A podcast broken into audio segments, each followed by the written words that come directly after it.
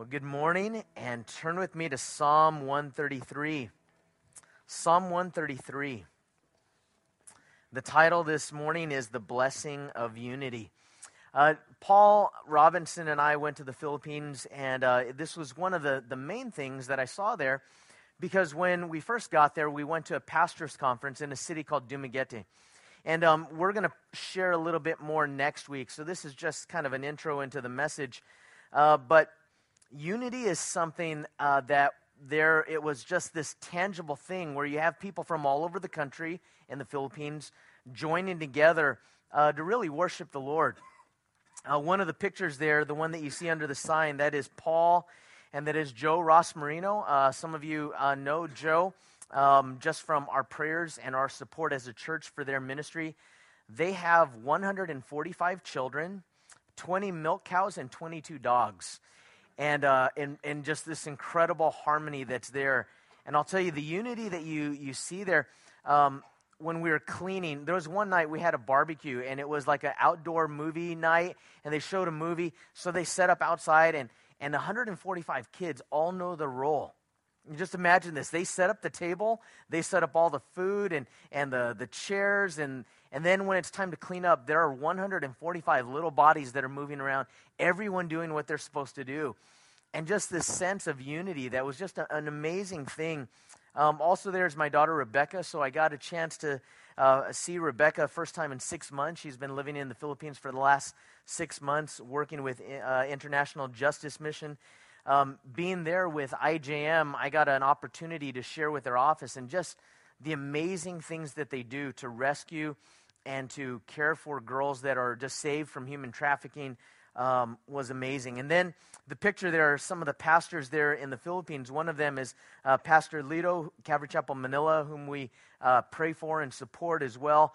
Um, but Psalm 133 kind of, to me, encapsulates not only our time there, but a message that I believe that the Lord has for us this morning.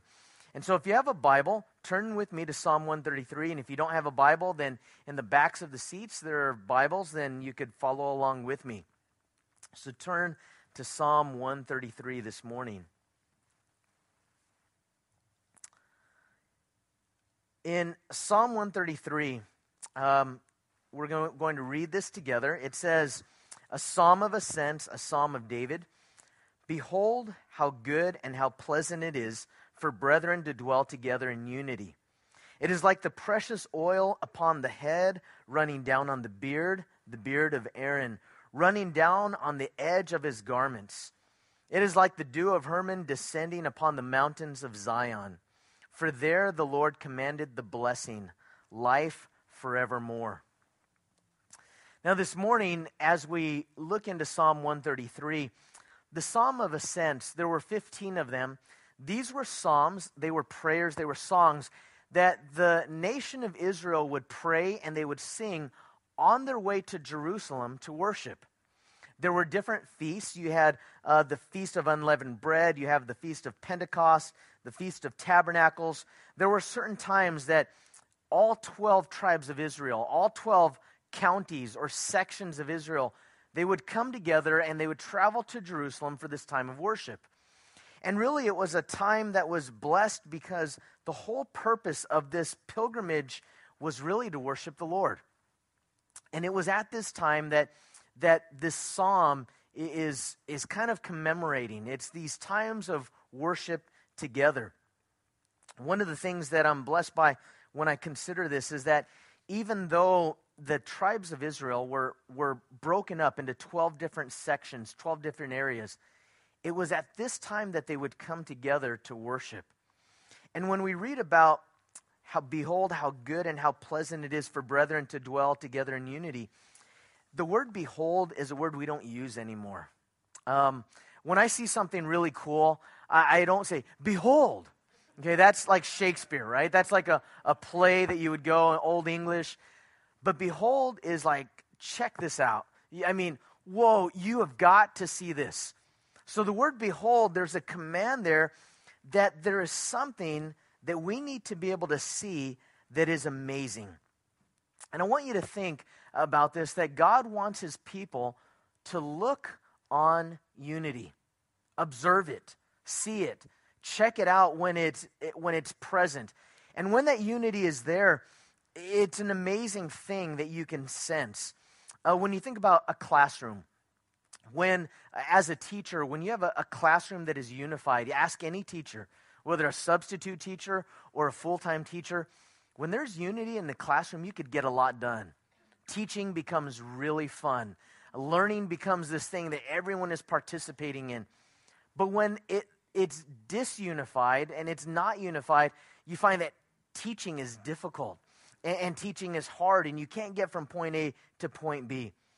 The same thing is true for a team. When you see a team full of individuals, sometimes a, a team might have more talent than other teams. Um, I, I, have to admit, I'm a Dodger fan. Uh, I grew up in, in LA, grew up uh, going to Dodger games with my dad. Um, and in the last couple of seasons, the Dodgers had a lot of talent. In fact, if you look on their roster on paper, they probably had the most talented group in all of Major League Baseball. But there were times when they did not play together as a team. So what you see is unity is something to behold. And when it is a part of a team, you notice it, you see it. It's something that is tangible. A nation divided. We know that um, a nation divided cannot stand. You look at the Civil War. You, you read the speeches of Abraham Lincoln and you realize that a, a nation that was embroiled in civil war had to come to a place where the, the things that they had in common were more than the things that they had that were different. And for the body of Christ and for the Christian and for the family and for the marriage, if we are going to sense unity, then the thing that we have to behold is something that has to be greater than differences. It's something that if it's not present, it's also very noticeable. Uh, you might see a, a, a, guy like a Kobe Bryant uh, in basketball that will just keep shooting the ball every time he gets the ball, not pass the ball, and, and yeah, great shooter, but not getting the other team involved. And see, there's this thing about unity that when you see it, it is absolutely something to behold.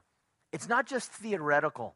It's not just in, in theory we're unified, but, but there was something that the psalmist saw that during these feasts of pilgrimage, as they would come together to worship from all of these different tribes of Israel, that the psalmist was saying, Look at this. You could notice it, you could observe it. The opposite is also true. That when unity is not there, then things are divisive and there's anger and frustration and there's chaos. And David is speaking of unity amongst this, this group of believers. And he says how good it is. The psalmist says how good it is. Now, I want to think about what it means to be good. Uh, it, it means that it can be measured, there's a good quality about it, there's a moral quality about it. How good. That means um, excellent, agreeable, right, prosperous, appropriate, valuable. It's morally good. There is something about unity that God loves. In fact, when you look at the Trinity, God the Father, God the Son, and God the Holy Spirit, in God's very essence, in his nature, he's unified. In fact, when he gives us the example in the New Testament for what that unity looks like, what does he choose to use? A body. A body, the body of Christ. Um, if you're disunified within your body, Maybe you trip over your own feet. Uh, maybe you're not very, they call it hand eye coordination. Why do they call it that? Because the hand and the eye have to work together so that you see the ball coming at you, and then your, your mind takes what the eye sees and tells your hand either duck or catch it. If you don't, it hits you in the face. And, and a disunified body is, is kind of ridiculous. Um, Steve Martin was in a movie called Roxanne. Uh, I don't know if you guys have ever seen that, but there's this, this crazy part of, of that movie where Steve Martin's body will not cooperate. His left side and his right side start to fight. And he's just a brilliant comedian with, with physical comedy because he, he starts choking himself. Then he pulls his hand away, and then this hand hits him, and then this hand hits that. And he's, he's wrestling, he's on the ground, he's fighting. And, and when you consider the ridiculousness of it if in a body there's not unity, then the body's not working together and it's going different ways. So, this unity is something that is good. It is something that can be measured in well being. And then he says how pleasant it is. It's not just good, but it is pleasant. And this is something that um, I told Paul when we were on our way home on the airplane. I, I said, Paul, the hardest question you are going to answer about the Philippines is this How was your trip? Because how do you encapsulate two weeks of really kind of life changing stuff that profoundly affects you and emotionally kind of breaks you down and it changes your life forever and you answer that with a couple of words oh it was great like that, that doesn't that doesn't do it justice but one of the things is the pleasantry of being together and being unified um, my my son matt was able to go with me to the philippines last year and some of the pastors were, were going hey where's your son you know how's matt doing one of the pastors there taught him how to ride a motorcycle last time we were there. And uh, they have this fellowship of darts. They are really into darts and they're playing darts. And this one guy, he has this super awkward way of leaning over and like throwing the dart and falling over. And it was just such a fun time. And they're like, hey, how's Matt doing? And, and, and the amazing thing is that with Paul, who is six foot eight, now I'm just letting you know, for the Philippines, I feel pretty good about my height. You know, I could, I might be able to play center on a Filipino team, you know, that, that's playing together. Uh, but when, when Paul is there, I mean, we took 145 kids to uh, a carnival, and, and the people thought Paul was part of the carnival. I mean, they were looking at Paul like six foot eight, and they're watching him, and he's like, Matt, everyone's looking at me. I'm like, yeah, that's all right, just smile, you know, and uh, he just smiled and just kept going. But the coolest thing is by the end of the trip, Paul, who is six foot eight, blended so that it got to the point where you couldn't tell the difference. I mean, physically, yes, but uh, emotionally and connection wise, you could not tell the difference. Everyone's laughing and everyone's together. The, the pleasant part of unity, it says that um, it, it's good, it, it's pleasant, it's delightful, lovely, agreeable. And again, just like the word behold, pleasant is not a word that I use in modern language today. Uh, if I had a great time, a great meal, and if I say, mm, that was pleasant, like, what, what do you think? That was, all, that was all right. But the word pleasant, um, it has a deep joy to it. Um, when, when my son was little, and he would have good food, he, he loved to eat. I mean, the kid could just eat and eat and eat. And when he ate something that was really good, he would start to laugh, but the laugh was like a deep gurgle from his gut. And it would come like, like this is so, this food is so good. And the gurgle would come up, and that's, that's the place of joy. And I think that deep gurgle, that deep joy, is something that is pleasant about fellowship.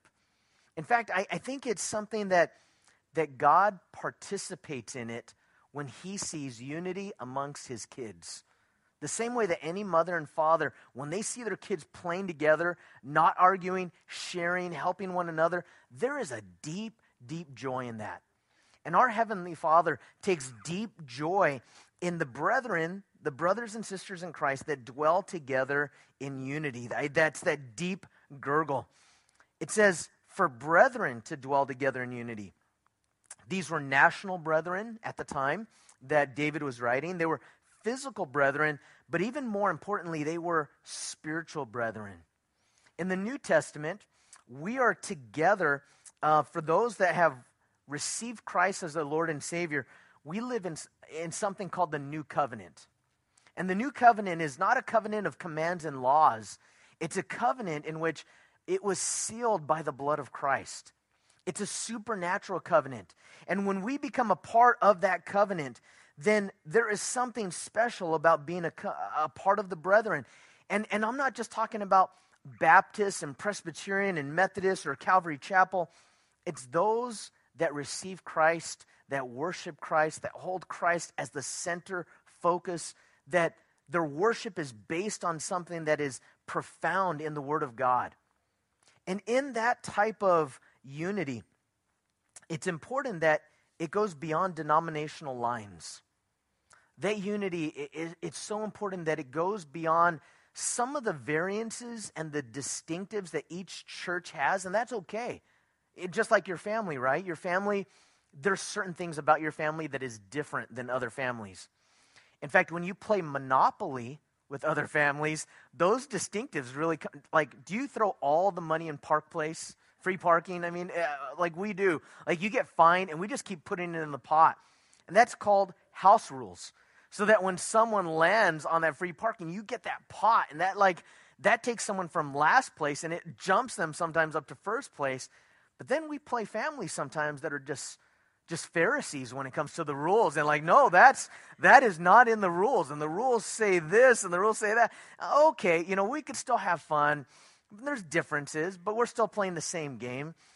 Eh, you know, the most important thing is that when Jesus is Lord of all, some people believe that the rapture, you know, it's right around the corner. Other people don't even believe in a rapture. There's some people that believe that speaking in tongues is a part uh, of what we do because the Holy Spirit fills us. And some people say, no, the whole the Holy Spirit doesn't do that. And if you're doing that, then then you know that's kind of weird. And you know what? The unity that we have in Christ has to be greater than some of those differences again, it's good to have those distinctives. When we look at the Bible and I, I read that, I realize, hey, if, if it's in the New Testament, it's in the book of First Corinthians, and Paul is telling the church in Corinth, this is how you speak in tongues, then it must mean that that's something that is available to the body of Christ today for the church. But if someone doesn't believe that, I'm okay with that. And I'm not looking at them as second class Christians. I'm not looking at them as less than me or below me. I, am looking at them as like, I don't think you're right, but that's okay. I love you anyway. And they might look at me like, hey, I don't think you're right, but I love you anyway. And that's that place in that pleasantness that it's good for brethren to dwell together in unity. To dwell together, it means to know each other, to live together. It, it, it is not a theoretical thing that means we could be unified in Christ and keep a safe distance. And sometimes um, I understand for the sake of unity, at times doing that. You know, you look at Abraham and Lot parting ways, or, or even Paul and Barnabas parting ways. But really, when it comes to loving one another, Jesus said, All people will know that you're my disciples by what? Your love for one another. Not, Jesus did not say, They're going to know you're my disciples because you guys don't fight physically. You guys keep a safe distance, you don't talk to each other, and you don't get in wars with each other, then people are going to know you're my disciples by that. No, Jesus said by our love for one another. There's something about the quality of that love that it must come in contact with others.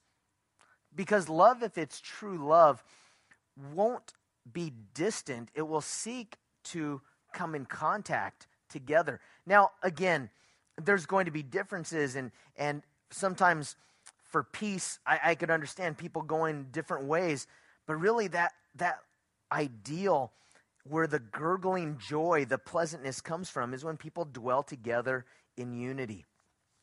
For us in the new covenant, it's unity in Christ. In Ephesians chapter 4, it talks about that one body. Uh, we're reminded that it's a unity in a Christian family, brothers and sisters. You know, we have the same Father. It's a unity of truth, a unity of belief. We believe the same word. It's a unity of purpose. It says in Ephesians 4 11 through 13 that he gave some to be apostles, some prophets, some evangelists, some pastors and teachers for the equipping of the saints, for the work of the ministry, for the edifying or the building up of the body of Christ. And listen to this till we all come to the unity of the faith and of the knowledge of the Son of God so, unity is something that even the gifts within the body of Christ are meant to build that unity. The gifts in the body of Christ, and we have different gifts, don't we? I mean, some of your gifts are a lot different than my gifts. And you know what? That's such a blessing. I think part of the way that we're blessed is when we don't have to be like someone else. Uh, uh there is a, a freedom in being who God created you to be. Because there's not two Billy Grahams, there's one Billy Graham. And if you're trying to become Billy Graham, then there's something wrong because God created one Billy Graham. And He didn't create two of you because you are unique and God has a purpose for you. But in that, in that diversity, the unity of Christ should be something that we don't just think about, but we strive toward. It's something that we build toward. And we try to look at areas where we could become more unified. And, and areas that, that hinder unity, we need to break those down. Think about the song that we sang this morning Lord, I give you my heart, I give you my soul. You know, one of the things that we sang, have your way in me. And if you have a husband and you have a wife that is saying, God, I surrender to you, have your way in me, I submit to you, then what happens is unity starts to happen as one blesses the other and one submits to the other and the other submits to, to one another in love. Now, the next part of the psalm goes on to talk about what that unity looks like. It begins in verse 2 by saying, It is like the precious oil upon the head. What is the oil upon the head? Running down on the beard, the beard of Aaron. This um, oil that went from Aaron's head to his beard, and then it says running down on the edge of his garments. The oil was a holy anointing oil. It, it was something that, as Aaron was meant to be the priest, that this oil represented God's presence. It was commanded by God, it was based on God's standards. It was anointing from God through Moses. Moses was the one that was to anoint uh, Aaron as that high priest. So there was order even in worship. And it says, and the oil was, uh, was sweet. There was this aroma about it. There was a, perfume about it. There was a, a, a di- diffusive quality to it. And so, one of the questions when I consider this oil upon the head and then the beard and then running down to the edge of the garments, um, it, it, sometimes when we anoint people with oil, we have, in fact, this oil. It's a oil. It has frankincense and myrrh in it, so it smells great. And, and whenever I smell it, it reminds me of praying for people, or maybe a baby dedication, or maybe when someone is sick, or when someone is ordained. There's this this smell about it. But we usually take a little dab because we want to be you know, we, we don't want their clothes to be stained, right?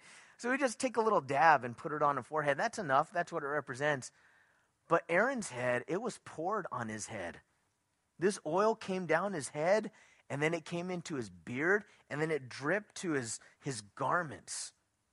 So wherever Aaron went, the smell of that oil was very, um, it, it, was very evident. And smells have a way, uh, as far as the senses are concerned, with our memory. Uh, uh, the smell is so associated with emotion. You may not realize it, but uh, when we landed in the Philippines, there's a certain smell. And, and Paul, you, you understand that now. Next time you go, when you, if you smell that smell, they're memories. It's like a Christmas tree. If you like fresh cut Christmas trees and you cut your own tree, that smell brings back all kinds of memories. It's tied to that. And God wanted that smell, that aroma, to remind them of worship, to remind them of who He is, to remind them of His presence in their lives. So the question for us is this What is the aroma that we give off to other people? Is it this aroma of unity? Is it this aroma of God's presence in our lives? Or, or is it an aroma of anger? A, an aroma of frustration? Is it aroma of bitterness? It is it uh, an aroma of, of legalism? Like you have to attain and, and jump through all these hoops and get to this place for me to be on the same level as, as you or, or vice versa. And so we have to ask ourselves, even as a church, what is the aroma? Is there that kind of unity that is there that it's, it, it's diffusive, not divisive? Okay, diffusive, it means it diffuses. Divisive, is also an aroma that is very noticeable. And God wants us to diffuse the aroma of Christ. Not petty divisions and factions and power struggles. Um, that should never happen in a body of believers and even within a Christian family. So, how is the oil of the Holy Spirit diffused in your life and the life of the church? Well, in this case, it went from Moses, who poured it on the head, and then it went down on the beard. Now, the best that I could do is stubble. Like, like some oil running down on stubble. I'm Filipino, so, so that's the best that I could do. But then from there, uh, the beard of Aaron, and then down on the garments. So notice that it went from God to Moses, Moses to, to Aaron, Aaron to the priesthood, to the people. And really, it's God to the saints, and, and it's the saints to the unsaved. That aroma, we're to reach out to people that don't know Christ. There should be an aroma that they, when they're around us, they should sense this well being, acceptance and love. Not acceptance of lifestyle necessarily, if lifestyle is sinful, but an acceptance of the person and a love of that person. And see, sometimes as Christians, we don't have that kind of aroma.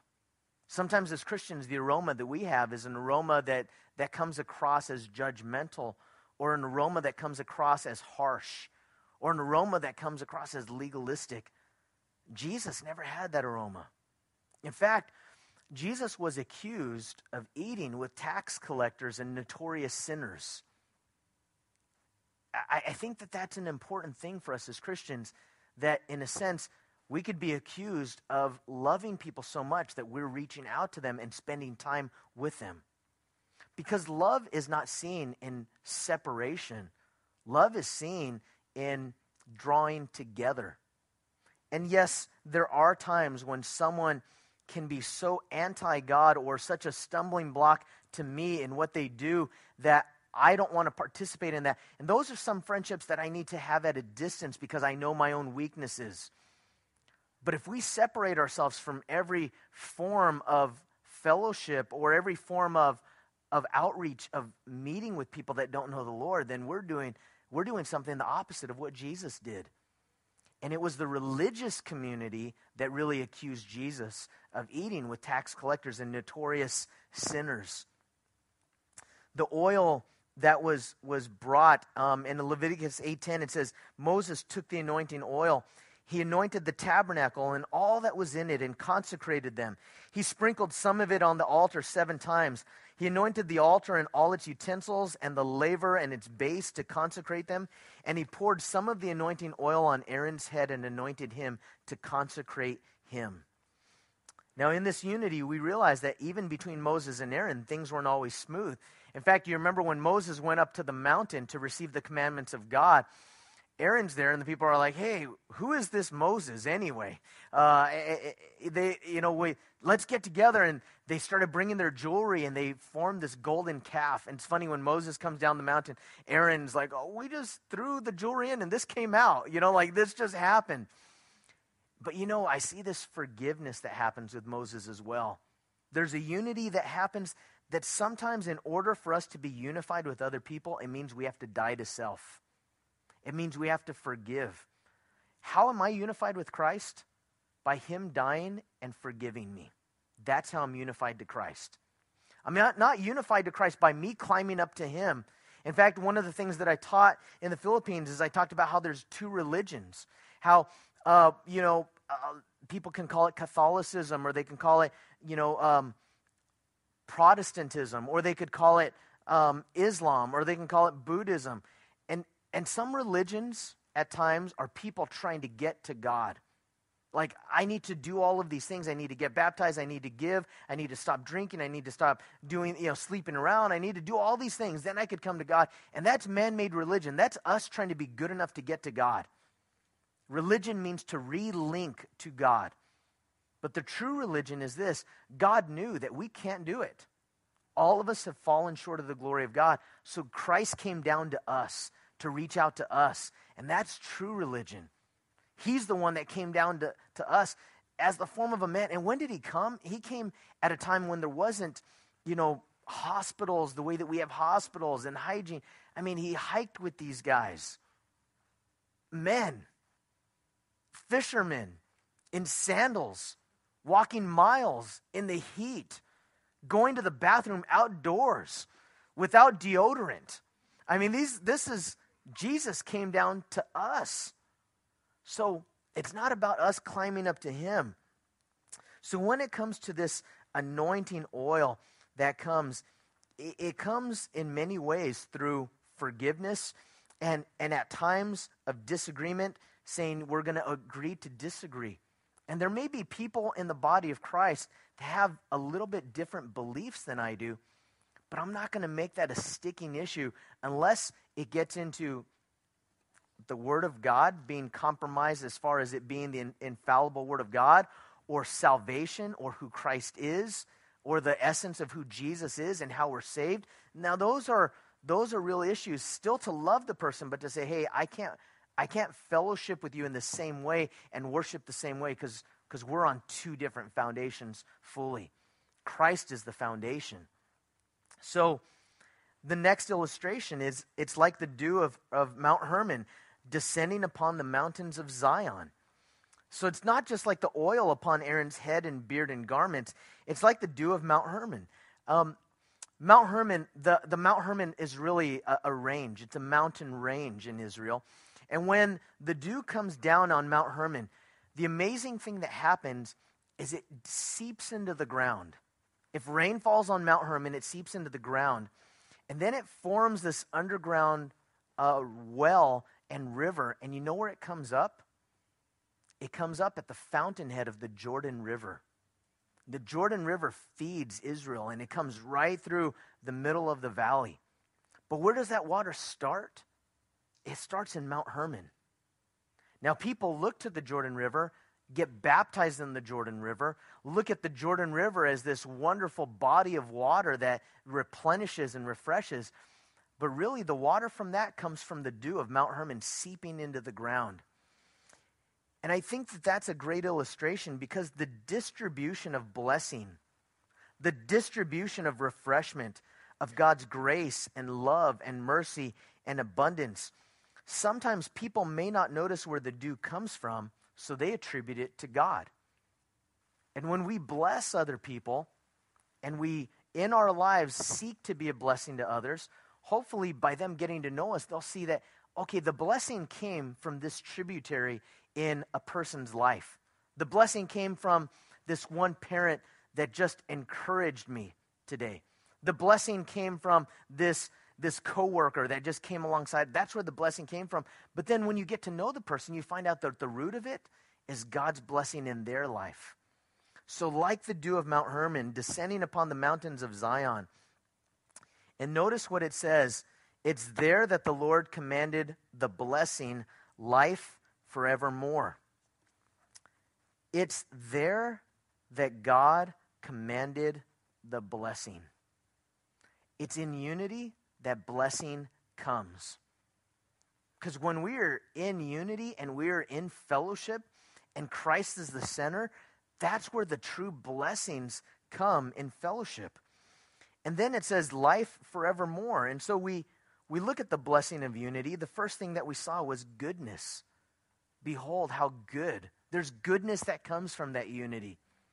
In fact, outside of that unity, if I'm going to be a Lone Ranger Christian and I'm not going to be accountable to anyone else and I'm not going to share my life with anyone else, goodness is really hard to live by because there are so many other things that can pull us away from what is good. Goodness comes in that unified place. And then there's pleasure in unity. When we're unified, there is fun. Fun is a, a good thing. Sometimes people don't let don't let the devil hijack the word fun to think this God is going to take away all my fun. Uh, if you if you see these pastors that were together playing darts, just laughing and having fun, you realize something.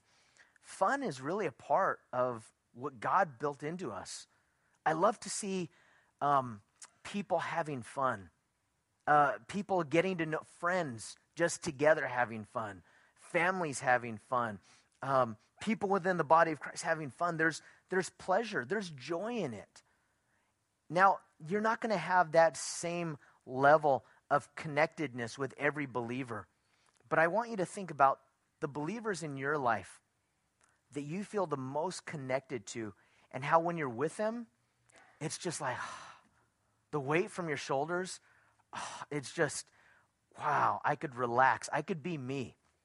Because they know me, and there's just this unity, and we could just be ourselves, and there's this acceptance, there's this love. There's not this guardedness of being judged or judging an, another. There's this, this pleasure that comes along with that. There is also the blessing of unity that is the anointing, it's the power of the Holy Spirit. How is that power of the Holy Spirit? Um, how is it carried out in the life of the body of Christ? It's through that unity in Christ. And, it, and if we are unified in Christ, the power of the Holy Spirit is evident. The fruit of the Holy Spirit is evident. It's also the blessing of unity is the dew. It's refreshment. We're refreshed by that. We we uh, take heart in it. Why do the Jews in this time pilgrimage to Jerusalem? I mean, that's that's a tough thing. I'm going to shut down the office. I'm going to shut down the fruit stand. I'm going to shut down the farm. We're going to pack up. We're going to get all the kids together. We're going to get suitcases. We're going to take some animals. We're going to go. We're going to hike. We're going to walk a long way through desert and it's going to be difficult. Why? It's because there's refreshment in doing it. It's kind of like camping. Uh, I know not all of you are campers, so you won't get this. For those of you that are campers, you get it. When you go camping, don't you just feel refreshed? Like all the hard work, and, and non campers are going, You guys are crazy. You know, you guys are ridiculous. Why do you do that? But you, if you are a camper, you understand when you pitch a tent by a lake and you wake up in the morning and it's just still, you worked so hard. You had to pack, you had to get all the food, set up the tent, do all of these things, get the sleeping bags, the lanterns, you know, get bug spray, get firewood, um, pack up all these things. But you know what? It's refreshment because you're there and you're together and you have a good time and you see God's creation. Refreshment comes in that blessing of unity. The greatest thing about camping is being just together at times. It's God's blessing that is commanded there. Eh, that's where God commanded the blessing. That also means that if I'm disunified, there's some blessing that is also withheld. If I'm disunified, there is some blessing that is withheld. And and then life, now and eternal, life forevermore. Not a dead religion. And let me explain it in this way. The life that God desires for us, when there is the blessing of unity and community within a body of Christ, within a family, it's not just exemplary. This is what we want to strive towards. It is essential. Let me give you the difference. Exemplary, like, oh, yeah, there's a lot of families, a lot of churches, and you know, it's cool if we would be a unified family or a unified church, but we don't have to have that. No, you know what? It's essential in the body of Christ. It, it's a part of God's very character that would characterize those who are followers of Christ as their love for one another. Now, I want you to turn with me just briefly to the book of Acts, chapter 4, because I want to leave us with a picture of what it looked like in the early church in Acts chapter 4, beginning with verse 32. In Acts chapter 4, we've just seen um, in Acts chapter 2, the Holy Spirit given to the church. That was Pentecost. We've seen Peter and, and John uh, put in prison and then released from prison. Uh, we've seen uh, the Sanhedrin um, telling Peter, hey, you better not preach. We've seen persecution arise. Uh, all of these things that have happened. And then in Acts chapter 4, verse 32, it says this now, the multitude of those who believed were of one heart and one soul. Neither did anyone say that any of the things he possessed was his own, but they had all things in common. Now, just listen to that verse for a second. Multitude. How many believers were there at this time? Thousands. Okay, thousands of believers by Acts chapter 4. Thousands of believers one heart. One heart. So thousands and yet one heart. And then it says they had one soul. The word for heart, cardia. The word for soul, suke. One mindset. They, they thought in the same way. Now, were they different? Absolutely. Absolutely. Um, you had accountants probably there, and you had artists.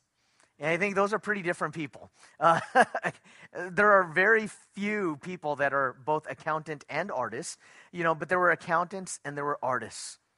There were musicians there and, and there were administrators. There were all kinds of different people. And this, again, some people bridge the gap of both, but yet they had one heart and they had one soul. And notice that individually, this is not communism handed down from Peter.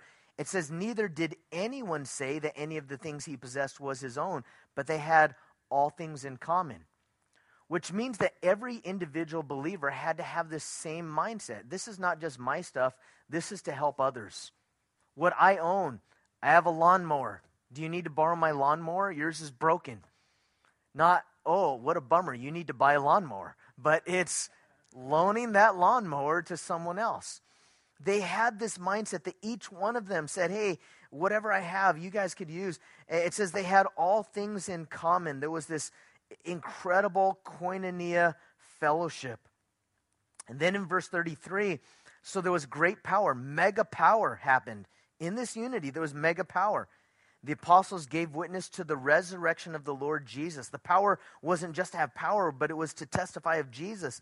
And then notice what else was present so there was great unity, there was great power, and great grace was upon them all. One of the things that brings unity is grace. Grace. A lack of grace, disunity. Much grace brings unity. Now, let me give you an illustration of what this looks like. If, in order for me to have unity with someone else, that there is this performance base that they must live up to. And once they blow it, and that one time they blow it, then I write them off. And now in my mind, they're in the compartment, the compartment of the, the ones that need to earn back my approval. It's no longer grace. When we cover people with grace, undeserved, unmerited favor, that means yeah, they don't deserve it. If I'm saying, I'll give grace as soon as they deserve it, you know, I'll give them grace as soon as they earn it. As soon as they stop acting like that, I will be gracious to them. Then guess what? That's not grace. Grace happens, and the way that we are brought into fellowship with God is because of His great grace towards us. We don't earn it, we don't deserve it. None of us do. That's God's grace. When that happens, we experience the power of God to give witness to the resurrection of the Lord Jesus. And then it says in verse 34 Nor was there anyone among them who lacked, for all who were possessors of lands or houses sold them, and they brought the proceeds of the things that were sold. And notice the trust. And they laid them at the apostles' feet. And they, the apostles, distributed to each one as anyone had need. They didn't say, okay, um, Apostle Peter, I am designating this check as long as it doesn't go to help her. I'm giving this to you, but I don't like her. And, and you could use it however you think you should use it, except don't, don't use it for her. So there was this trust that happened because they were very trustworthy. Now, there is also something that breaks down unity, and, and we're not going to read the whole story, but you know in Acts chapter 5, if this were a movie, all of the chords are major chords up to this time. Happy songs, uh, a ballad. Uh, it's the part of um, a theme song, you know, like start dun dun da da da dun dun da da da da, and you know, it's like yeah, this is great. But by the time you get to Acts chapter five, minor chords. If you're a musician, those are the songs that you listen to after you break up. And you just like, you sulk in it and you just listen to the sad songs. This is what happens in Acts chapter 5. This guy named Barnabas, he sold his field, sold everything he had, gave it to the apostles. He became obedient to the faith. It was well known because this guy was a Levite, which was a priest. Most of the priests were not landowners because they weren't allowed to own any land of their um, inheritance. He might have had some other land that might have been legal for him to have, but it was well known. But when he sold it, because it was a public thing that people realized, and he gave all, all of his you know, money and said, Hey, I just want to serve the Lord, it says that everyone was encouraged, and they gave him a nickname. You know what they called him? His name was Joseph, and they started to call him Barnabas. Do you know what Barnabas means? It means son of encouragement.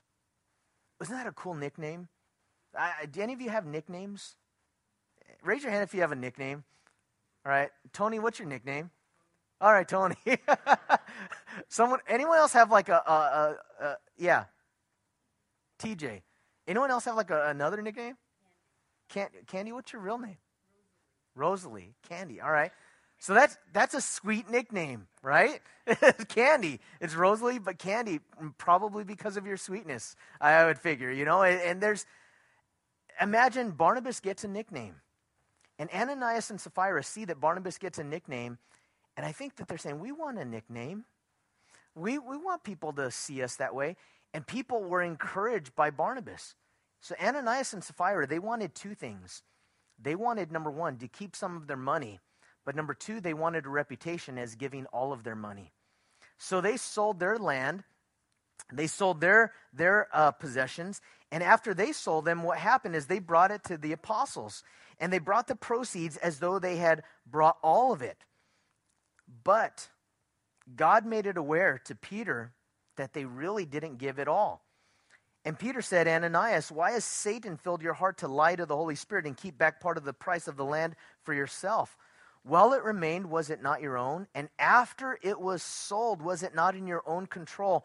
Why have you conceived this thing in your heart? You have not lied to men, but to God. And then what happens is that Ananias dies, and then Sapphira comes, and Peter says, Sapphira, did you sell the land for so much? And she says, Yes, for so much.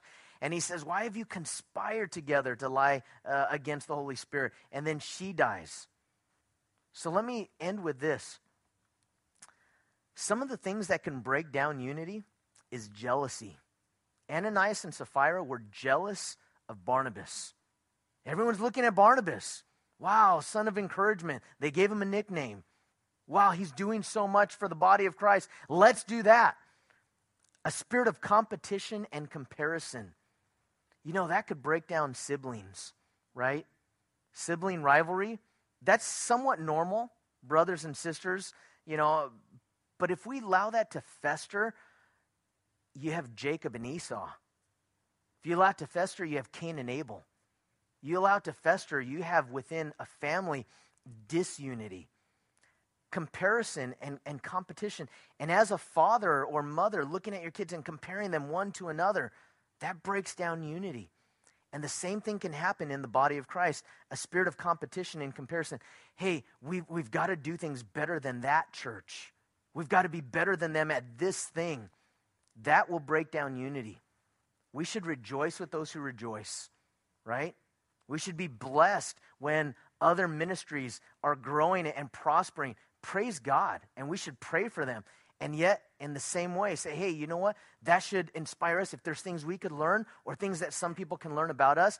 And we should never get this spirit of pride when we're doing things well and another group of people isn't doing them as well, as though to say, oh, look, we now are better than them. That breaks down unity. The mask of hypocrisy. Hypocrisy is to throw an act so that people think one thing about what is really happening on the inside of the heart the masks that we would wear um, in, in actually in drama at the Discovery Museum in San Jose. I had my kids put these masks on and stare at this mirror. And the mask is those classic uh, masks. Have you seen them with the sad face and one with the happy face?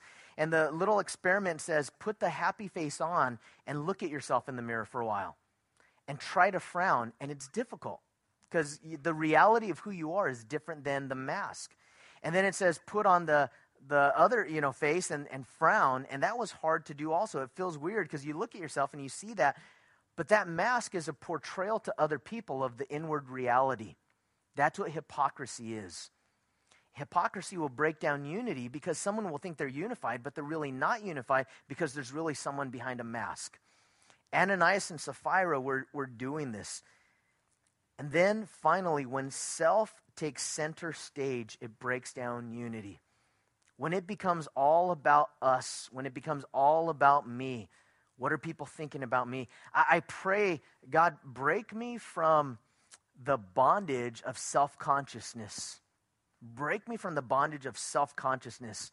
I mean, obviously, to a certain degree, you should be somewhat self conscious. Uh, hey, I kind of stink, you know, that's okay. You could change that. But there are other things that sometimes in our self conscious, instead of thinking about other people, we're too busy thinking about me, thinking about us. And when self takes center stage, it breaks down unity. So, as we desire God's blessing as God's people, remember that the opposite of hypocrisy is sincerity. It's being real. Hypocrisy is the opposite of integrity. Integrity is uh, taken from the root word integer, which is a whole number. A fraction is a part of a number. An integer in math is what? It's a whole number. When we have integrity and we have sincerity, then there's blessing in that. Unity starts to form. And, and remember that um, sincerity, when they would have, and, and next week I'm going to show you the picture, when they would have a statue, and that statue, if, if they were chiseling it out and it broke, imagine you're almost done. You are almost done this giant piece of granite, and you have chiseled it for months, and you're working on the finer aspects of the human nostril, and you go clink, and the nose comes off. Oh no! You have to start over with a giant piece of granite, or they would crush up that broken piece of rock into powder. They would mix it with wax and they would put it back on in this fake nose. And they would sell the statue in the market. And they would come and they would look at it and someone would buy it.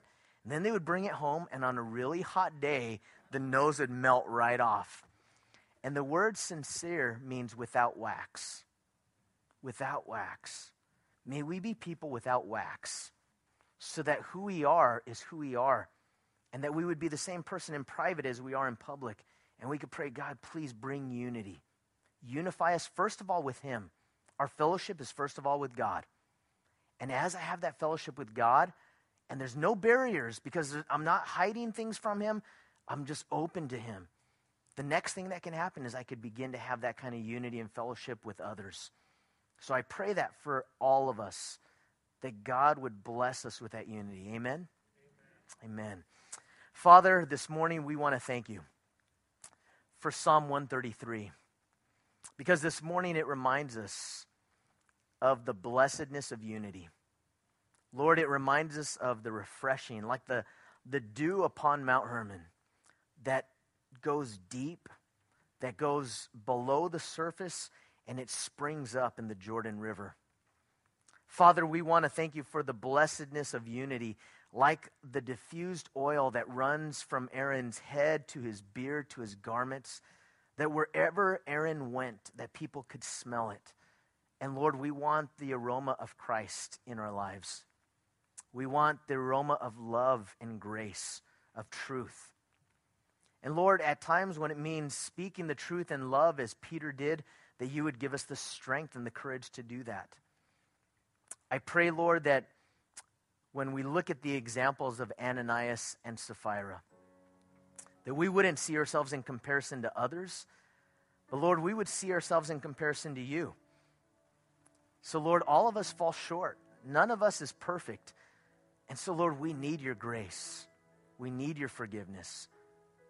And Lord, would you change those things about us that we cannot change in and of ourselves? Would you change, Lord, that judgmental attitude? Father, would you change the grudge that is there, maybe because of past hurt?